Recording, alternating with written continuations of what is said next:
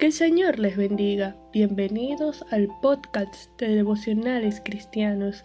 Estamos estudiando la serie Rescatados para mostrar a Cristo Jesús. El devocional de hoy se titula Un siervo que perdona. Como creyentes, nuestro modelo a seguir es Cristo Jesús, quien nos dejó ejemplo de servicio y perdón características fundamentales que debemos evidenciar en nuestro testimonio, pero que sólo se manifestarán en la medida que profundicemos en nuestra comunión con Dios. Juan capítulo 13 versículos 4 y 5, hablando de Jesús, dice, se levantó de la cena y se quitó su manto, y tomando una toalla se la ciñó.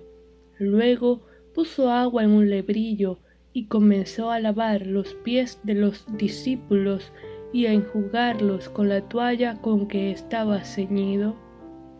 El Verbo encarnado, por cuya voz se hicieron los cielos y la tierra, el único digno de honra, de gloria, de adoración, se levantó en humildad, dándonos ejemplo de servicio, y lavó los pies de sus discípulos, conociendo quiénes eran, que Pedro lo negaría al día siguiente, que Judas lo entregaría esa misma noche y que los demás huirían.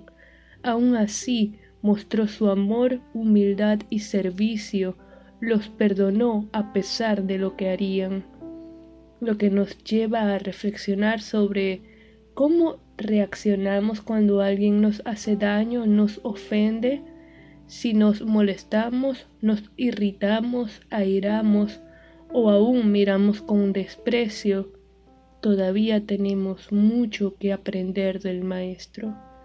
Perdonar y servir implica dejar pasar la ofensa, colocar la otra mejilla, renunciar a nuestro ego y orgullo para abrazar el amor con la mirada puesta en Jesús, no en los hombres o circunstancias. Efesios capítulo 4 versículo 23 nos exhorta, antes sed benignos unos con otros, misericordiosos, perdonándoos unos a otros, como Dios también os perdonó a vosotros en Cristo.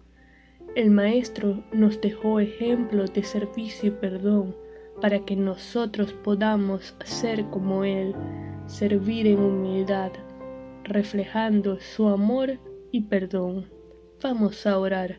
Señor, te damos gracias por tu amor, gracias Padre por tu bondad, por tu misericordia, gracias por Cristo que nos enseña a servir y a perdonar.